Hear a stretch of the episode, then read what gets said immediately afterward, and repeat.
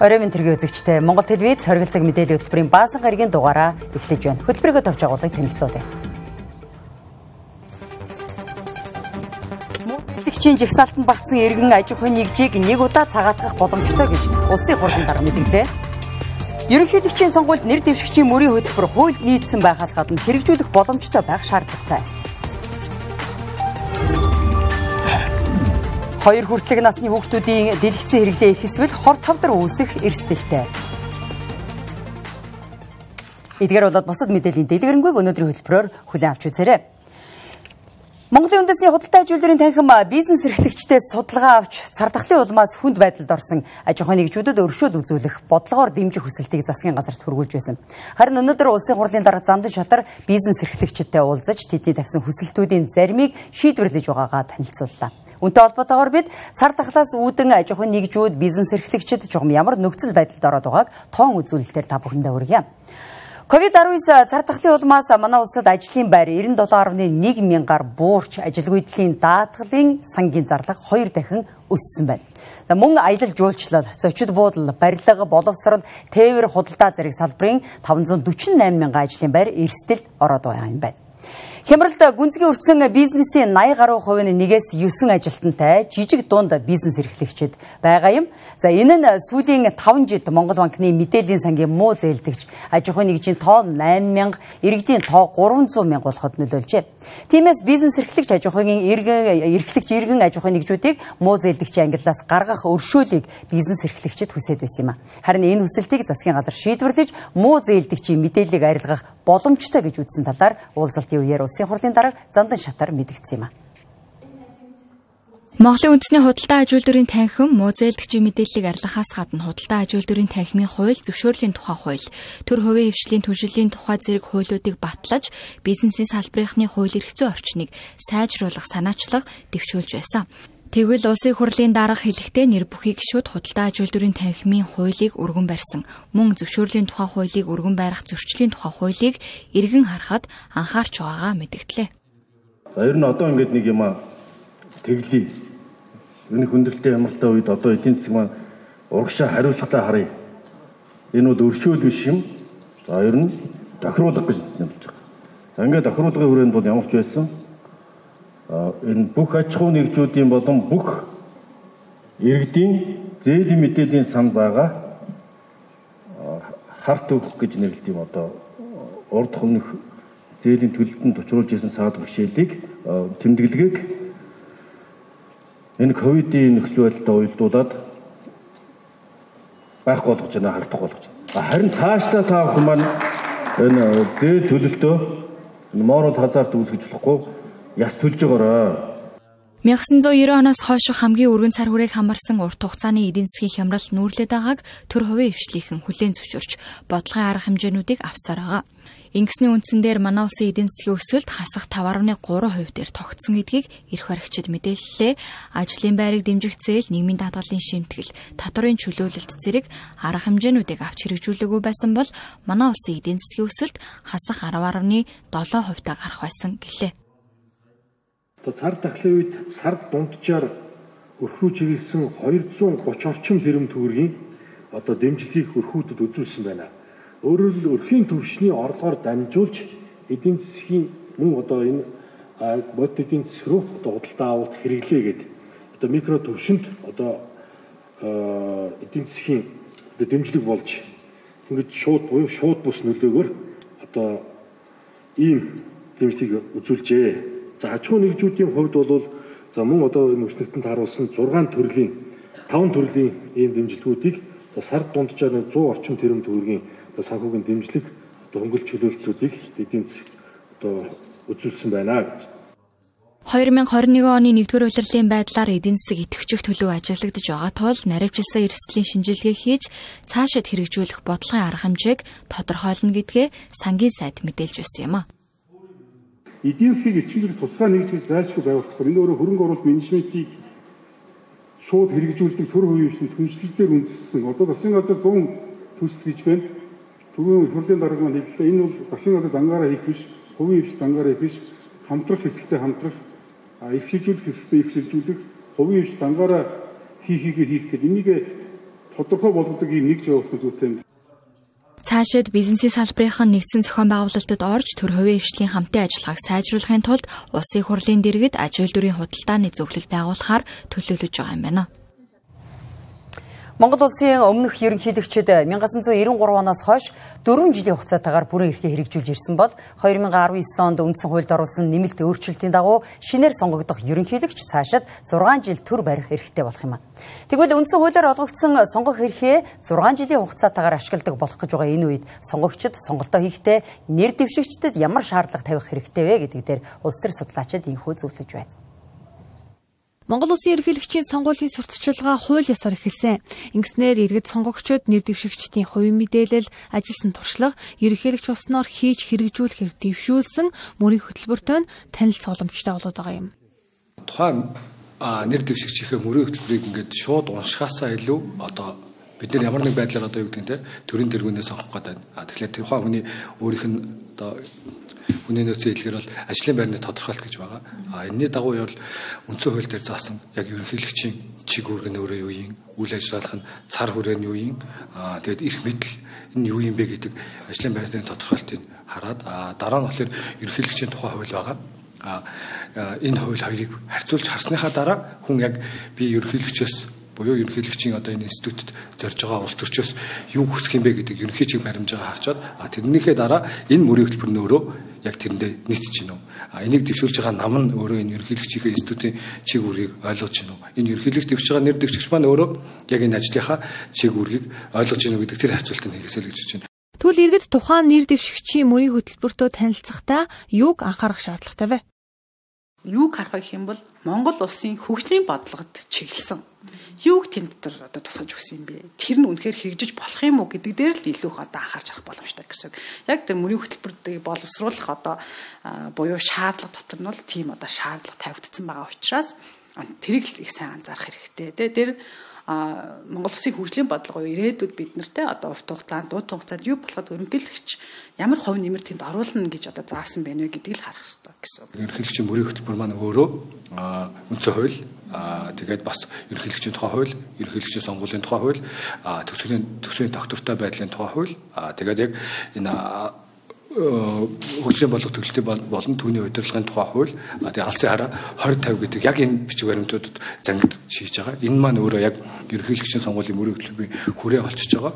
А тэгээ нөгөө талдаа ингээд харангуут ерөнхийлөгчийн сонгуулиас бус бус хуулиуд нь юу вэ гэхээр яг засгийн газрын үйл ажиллагааны чиглэл хүрээ эрх мэдлийг тогтоодог ийм хуулиуд байгаа учраас магадгүй яг мөрөг хөтөлбөр маань өөрөө зарим чиглэлээр өнгөрсөн жил болсон их хурлын сонгуулийн мөрөө хөтөлбөртөө төсөөтэй чиг баримжаатай юмнууд харагдаж магадгүй. А тэгэхээр бид бүхэн өмнө нь бол дандаа ингээд юу гэдэг нь те бүх нийтээ сонгодог ерөнхийлөгчөөсөө ажил хийхийг шаардаад байдаг.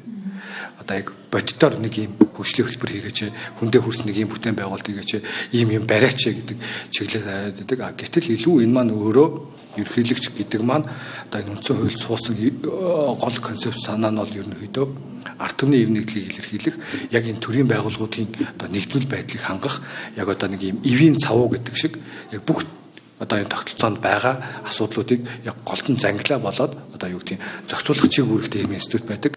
Ерхийлэгчийн сонгуульд нэр дэвшигчдийн товч намтар мөрийн хөтөлбөр хөрөнгө орлогын мэдүүлэг мөн мөрийн хөтөлбөрийн дүгнэлтийг сонгуулийн ерөнхий хорооны цахим хуудсан дах ерөнхийлэгчийн сонгуул 2021 цэст тус бүр байршуулсан байна.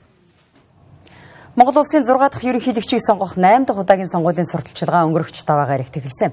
Нэр дэвшигчид сонгуулийн сурталчилгааны 15 хоногийн хугацаанд улс орон даяар мөрийн хөтөлбөрөөр өрнүүлэх юм а. Ингээд сонгуулийн э, сонгуулийн холбогдолтой зарим мэдээллийг багцлан та бүхэн түргэхээр манай сэтгүүлч даваас өрн студид ажиллаж байна. Зорион төргийн үзэгчтэй тэгэхээр энэ 7 хоногт Монгол хэлний зориглол цаг мэдээллийн хөтөлбөрөөр сонгуулийн иргэн тойрондох ямар мэдээ онцлог хүргэе.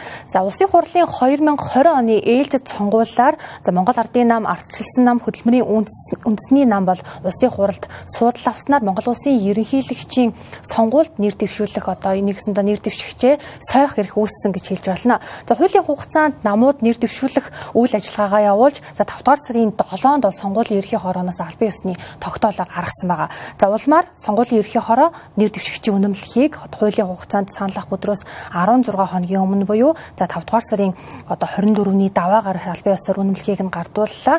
За сонгуулийн ерхий хороо ерөнхийлөгчийн 2021 оны ээлжид сонгуульд Монгол Ардын нам ардчилсан нам болон зөв хүн электорат эвслээс нэр дэвшигчдэд их одоо үнэмлэх гардуулах үйл ажиллагааг хэрхэн өрнөснийг одоо үзүүлье. Нэр дэвшигчийн үнэмлэхийг гардаж авснаар Монгол Улсын ерөнхийлөгчийн сонгуулийн тухай хуулиар өнөөдрөөс хэлж бол сонгуулийн сурталчилгааны ажил эхэлж та сонгогч сонгогчдод ард иргэддээ өөрийн мөрийн хөтөлбөрөөр танилцуулж сонгуулийн сурталчилгааны ажлаа эхлүүлэх боломжтой болж байгаамаа. Ард түмний маань үндэсний ив нэгдэл Ер нь сүүлийн үед одоо улс үндэсний ив нэгдлийн тухай асуудлыг манай ард түмэн өөрсдөө хөндөж ярьдаг болсон байна. Монгол улс бол нэгдмэл нэг улс. Бид бол ахан дүүс. Ардын намын Монгол, ардсан намын Монгол байхгүй гэж би олон удаа хэлдэг. Бид нэг л Монгол эх оронтой. Тийм учраас энэ Монголын ард түмний ив нэгдлийн асуудлыг илэрхийлэгч, сахин хамгаалагчийн хувьд Монгол улсын ерөнхийлөгчөө сонгодвол ард түмнийхээ ив нэгдлийн төлөө ажиллаж ард түмнийхээ ив нэгдлийг нүдний цэцгийн мэт хайрлан хамгаалах болно гэдгийг бас одоо энд зориуд тэмдэглэн хэлхийг хүсэж байна. Хэн нэгэн одоо хувь хүнийг Монгол улсын ерөнхийлөгчөөр сонгох тухай ойлголт биш. Энэ бол Монгол улсын төрийн тэргүүн, Монгол улсын төрийн бодлого, Монголын төрийн доктортой байх, аливаа сэтгэлгүй байх тэр боломжит нөхцөлийг бий болгож байгаа. Монгол төрийн удирдах, дэд байгуулах, бодох төрийн гурван гол институцийн нэг Монголын одоо Монгол улсын ерөнхийлөгчийн одоо тэр эрх мэдлийн институцийн одоо үйл ажиллагааг сонгож бий болгох гэж байгаа туйлын хариуцлагатай юм сонгуулаа. Тэгээд сонгуульд өнөөдөр манай сонгуулийн ерөнхийлөгөөр туйлын хариуцлагатай хандна гэдэгт итгэж байгаа. Монгол улсын үндсэн хуулийн дагуу Монгол улсын ерөнхийлөгч өөрийн тодорхой үүрэг функцүүдтэй. Тэгэхээр Монголын төрийн нэгдмэл байдлыг хадгалж Монголын төрийн гурван салаа мөчрүүлэх уялдааг хангаж Монголын төрийн гадаад тулгуур бодлогоодыг залгамжлан өвлөж Монголын ард түмнийхээ төлөө зүтгэхээр бид нар сэтгэл шунуулад байна. Тэгээ энэ сонгуульдаа бид нар шударгаар нээлттэйгээр аль болох олон хүнд хүрч ажиллахыг хичээх болно. За өргөл цаг мэдээллийн хөтөлбөрөөр дамжуулаад үзэгч та бүхэнд сонгогчдын боловсролд зориулсан мэдээлэл хүргэж байгаа. За энэ удаад бид хүмүүс улсын хурал болон одоо ерөнхийлөгчийн сонгуулиар сонгогчдод яг ямар үүрэг ирдэг талаарх мэдээллийг графикаар дамжуулан хүргэе. За ерөнхийлөгчийн сонгуулийн тухай хуулийн 62-ын 13-т зааснаар сонгогчтой холбоотой холбогдох зүйлүүдийг бол тухайн одоо сонгогч хийхийг хориглдог байгаа. Тодруулах юм бол санал авах байранд саналаа одоо өгөх гэд одоо өгөх ирэхгүй гэдгээ мэдсээр байж санал өгөхийг хориглдог байх нь байна. За мөн өөр хүний бичиг баримт хуурамч бичиг баримт ашиглах зэрэгээр саналаа өгөхийг хориглох нэ. За санал өгөхийг орголт одоо оролдох тухайн хэсгийн хорооноос олгосноос өөр саналын хуудсыг санал өгөхөд ашиглах мөн санал авах байранд гаднаас саналын хуудас авч орох. Санал авах байрнаас саналын хуудас авч гарах. За мөн түнчлэн нэг нэр дэвшигчийн төлөө саналаа өгөх, эсвэл өгөхгүй байхаар амлалт авах, мөнгө эд зүйл шаардах авахыг бол хоригддог байна. За эдгээр зүйлүүдийг тухайн сонгогч хийсэн тохиолдолд зөрчлийн тухай хуулиар одоо холбогдох арга хэмжээг авдаг байх нэ. За үргэлжлүүлэн сонгуулийн ерхий хорооноос авсан мэрэгчлэлтний яриаг хүргье. Жишээлх юм бол а одоо сонгуулийн тухай хууль дээр илүү одоо нөгөө цагийн хязгаарлалтууд төгссөн тий. Тэдгээр нь нөгөө буцаад редакц бол зүгээр нөгөө ирж байгаа мэдээллүүдийг л нэгтэлж шалгаал дамжуулах үүрэг гүйцэтгэж байгаагаас биш илүү тэр одоо өөрсдөө эрэл хайгуул хийгээд энэ явах боломжууд бас хязгаарлагдаад байна. За мөн сонгуулийн тухай хууль дээр байгаа ч нөгөө судалгааны дөнгө бол чансаа тогтоож болохгүй гэдэг заалт. Одоо энэ нь жишээлх юм л редакц одоо одоо мөрийн хөтөлбөрүүдийг харьцуулсан одоо ийм дүн шинжилгээ бүх юм мэдээлэл нэвтрүүлэг гаргангууд энэ нь одоо сонгуулийн тухай хуулийн тус заалтыг зөрчиж байна гэд эдгээр одоо зүйл хязгаарлалтууд чинь буцаад редакц мэрэгжлийн үүргэн гүйцэтгээд сонгуулийн үед одоо илүү идэвхтэй ажиллахад нь бол саад болж байна гэдэг дүр зургуудыг бас Тэгэхээр сонгуулийн үеэр хэвлэл мэдээллийн одоо хотч нохоо үүрэг гүйцэтгэх боломж нэлийн хумигдж байгаа талаараас та бүхэн сая мэрэгжлийн хүний яриаг хүргэлээ. За үргэлжлүүлэн бас сонгогч хуульд одоо хориглосон зүйлийг хийх юм бол ямар бас асуудал дэвшүүлдэг талаар мэрэгжлийн хүн буюу сонгуулийн ерхий хорооноос авсан яриаг хүргье. Сонгогч одоо тухайн саналах байранд санал өгөхгүй гэдгээ мэдсээр байж санал санал өгөхөг оролдох тийм өөрийнхөө харьяа бус хэсгийн орон дээр очиж санал өгөхөг оролдох а бусдын баримтч буюу хуурын баримтчиг ашиглаж санал өгөхөг оролдох энэ бол хууль бус үйлдэл а саналын хуудсыг саналх байрнаас авч гарах орлого хийх эсвэл саналын хуудсыг гэмтэйгч гэдэг юм те а мөн өөрийнхөө хийсэн сонголт саналын хуудсанд хийсэн одоо тэмдэглэгээ бусдад харуулах бичлэг хийх Энийг бас хуулиар хариулж байгаа. За энэ тохиолдолд сонгогчид тодорхой хариуцлага байлгана. Тэгэхээр 5 дугаар сарын 30 31 буюу за нэм даваа гарагт хилийн чандаас санал өгөх Монгол иргэдийн сонгуул буюу ерөнхийлөгчийн хилийн чанддах сонгуул аль биесээр эхэлж байгаа. За өнөөдрийн байдлаар 7394 иргэн хилийн чандаас саналаа өгнө гэдгээ мэдгдсэн байгаа. Иргэд өөрсдийнхөө тухайн одоо оршин суугаа улсынхаа дипломат төлөөлөгчийн газар элчин сайдын яаманд одоо өглөөний 7 цагаас оройн 22 цаг хүртэлх хугацаанд одоо очоод мөн гадаад паспорт иргэний үнэмлэх холбогдох бичиг баримтын хамт очисноор гадаад дахь монголчуудын санал хураалтад оролцох боломжтой байгаа юм а. За 2017 оны ерөнхийлөгчийн сонгуулийн тухайд нийтдээ нэг 7200 гаруй хүн бүртгүүлээд 60 гаруй хувийн эрсдэлтэй оролцсон байгаа. За харин энэ удаагийн сонгуулиар бас хилийн чандах иргэдийн оролцоо нэлээд өндөр байгааг уламжилж ирсэн юм. Ингээд үзэгч та бүхэнд энэ 7 хоногт оргил цаг мэдээллийн хөтөлбөрөөр бэлтгэсэн сонгуультай холбоотой эргэн тойрны мэдээллийг хүргэлээ. Студид сэтгүүлч даваа сүрэн ажиллаа. Ингээд мэдээллийн хөтөлбөрөөр бид зарим үйл явдлын хураангуй мэдээгээр үргэлжлүүлж байна.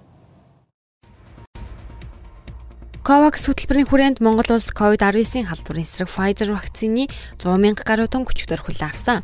Тус вакциныг хасах 70 хэмээн хүүтэнд хадгалдаг байна. Иймд Pfizer вакциныг хөдөө орон нутагт хадгалах хөргөөрүүдийг суйрлаж байгаа юм байна. Түүнчлэн энэ амралтын өдрүүдэд Pfizer вакцины дагалдах хэрэгслүүд ирэх юм а. Дагалдах хэрэгслүүд ирсний дараа буюу эх 7 хоногоос уг вакциныг тодорхой хөрөгдөд тарих шийдвэр хэрэгжинэ гэж эрүүл мэндийн яамнаас мэдээлжээ. 5 дугаар сарын 22-наас хот хоорондын зорчих хөдөлгөөнийг нээсэн ч ногоон бус буюу өмнө говьд орногов аймаг руу зорчих хөдөлгөөнийг нээгээгүй байгаа юм. Тэгвэл төрийн байгууллагын албан томилолтоор зорчих иргэн хуулийн этгээд тодорхой бичиг баримтыг бүрдүүлж улсын онцгой комиссийн шуурхай штабд хүсэл гаргаснаар зорчих хөдөлгөөн нээгдэх боломжтой юм байна. Тодорхойлбол өргөдөл болон албан бичгээр хүсэлт гаргах зорчих иргэний бичиг баримтын хуулбар вакцины 2 тунд хамрагдаад 14-өөс дээш хонсны гэрчлэх бичиг өвдөөд идэгсэн бол эмчийн магадлалыг заавал бүрдүүлнэ гэж улсын онцгой комиссоос мэдээлжээ. Увс аймагт COVID-19-ийн халдварын 5 шин тохиолдол батлагджээ. Уг тохиолдлуудын танил судалгааны ажлыг хийж хавтлуудыг тогтоогоор ажиллаж байгаа юм байна. Тиймээс тус аймаг өнөөдөр өглөө 8 цагаас эхлэн 72 цагийн хугацаанд аймаг сум хооронд зорчих автомашин болон иргэдийн орох гарах хөдөлгөөнийг хязгаарлажээ. Улаанбаатар хотын хөгжлийн бодлого эрхэлсэн төр хороо байгуулах тухай тогтоолын төслийг улсын хурлын чуулганы нэгдсэн уралдаанаар баталлаа. Улаанбаатар хотын хөгжлийн бодлого эрхэлсэн төр хороонд татварын хөнгөлөлт чөлөөлөлтийн бодлого концесс бон гаргах эрхцэн орчныг бүрдүүлэхэд анхаарна. Түүнчлэн хотын тулгамцсан асуудлыг шийдвэрлэхэд чухал ач холбогдолтой бусад хууль тогтоомжуудад хотын хөгжлийн бодлогын асуудлыг тусгах чиглэлээр ажиллах юм байна. Ковид-19-ийн халдварын дотоодын нөхцөл байдлын мэдээ өргөе. За сүүлийн хоногт ковид-19-ийн халдварын 785 шин тохиолдол бүртгэгдсэн байна. Эдгээр тохиолдлуудын 729 нь Улаанбаатар хотод бүртгэгдсэн бол 56 тохиолдол орон нутагт бүртгэгдэжээ. Өнөөдрийн байдлаар 4249 хүн эмнэлэг твтэй эмчилж байгаагаас биеийн байдлын хөнгөн 2174 хүн байгаа бол маш хүнд 122 хүн байна. Улсын хэмжээнд өчигдөр 82017 хүнийг дархлаажуулалтанд хамруулсан мэдээтэй байна. Ингэснээр нийт хүн амын 89.4% нь дархлаажуулалтын эхний тундаа хамрагдсан бол 49.6% нь хоёр дахь тундаа хамрагдаад байгаа юм байна.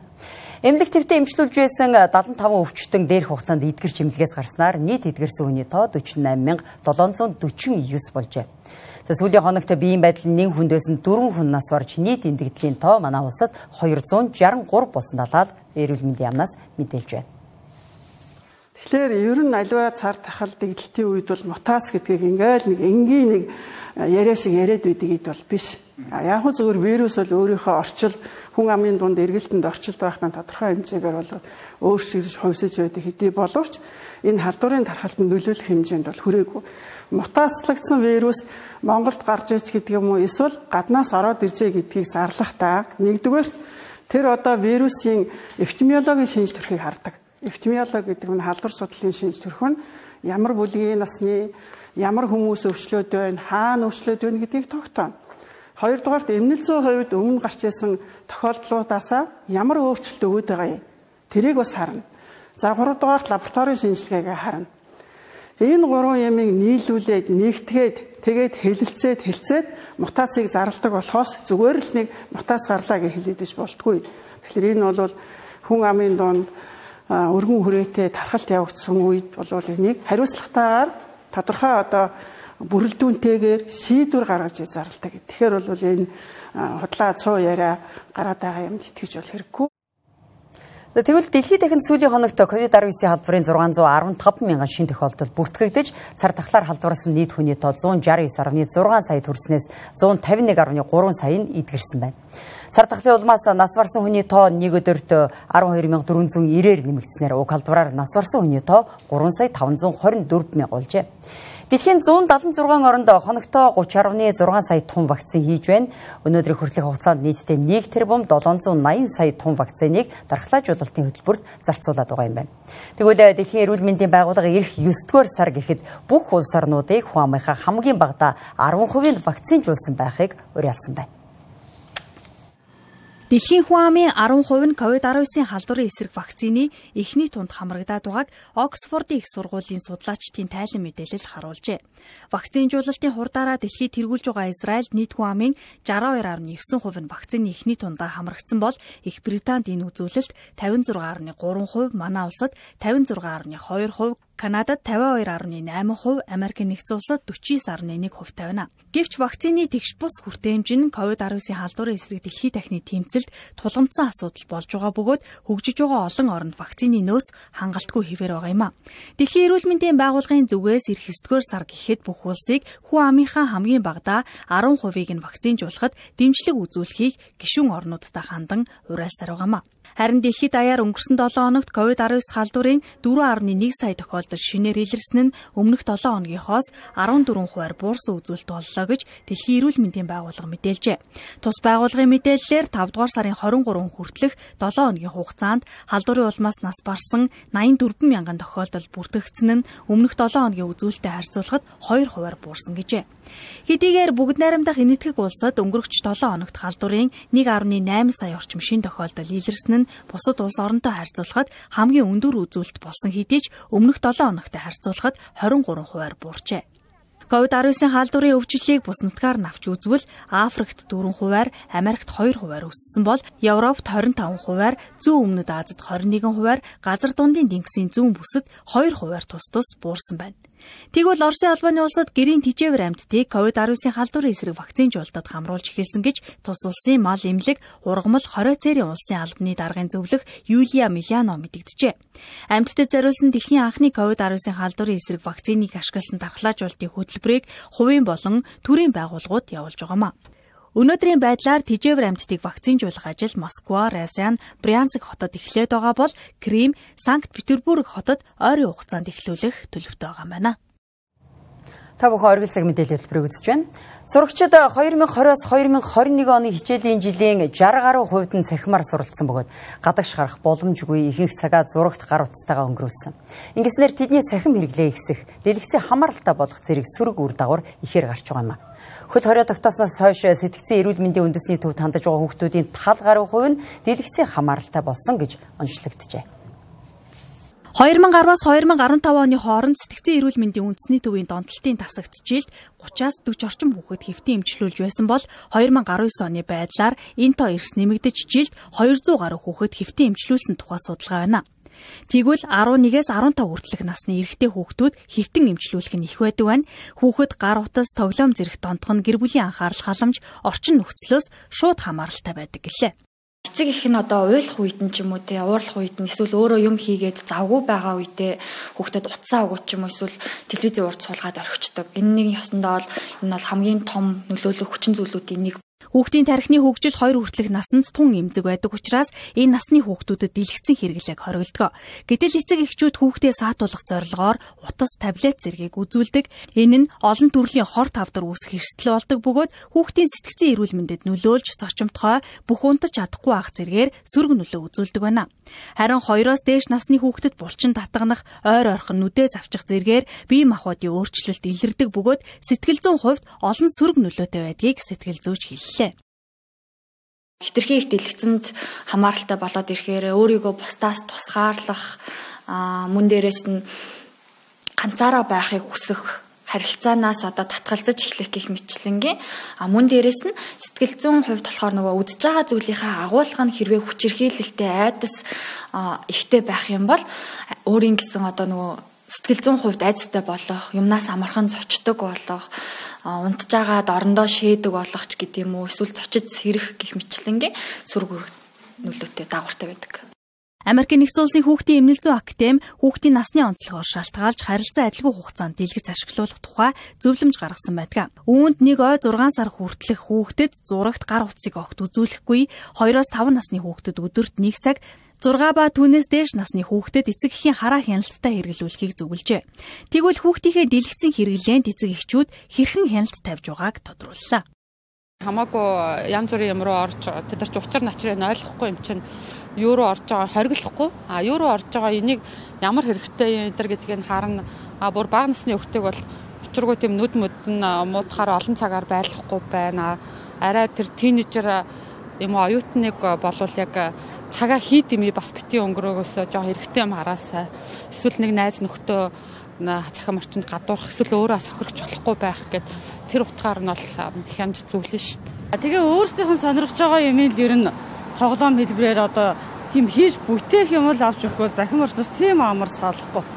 Одоо утас үсгээ болж гэдэг юм утасны хэрэглээ их байна. Одоо энэ бол хортой гэж хэлээд бол тийм амархан салж хэд бол биш байгаа байхгүй. Тэгээ ялангуяа бага насны бол нөгөө дуртай тоглоомор тэнсэн тоглоом одоо эвлүүлэх тийм. За тэгээд нөгөө комикс ном гэж байдаг. Тийм номнуудыг энтер авч өгч тэгжэл их захин борчноос болдож байна.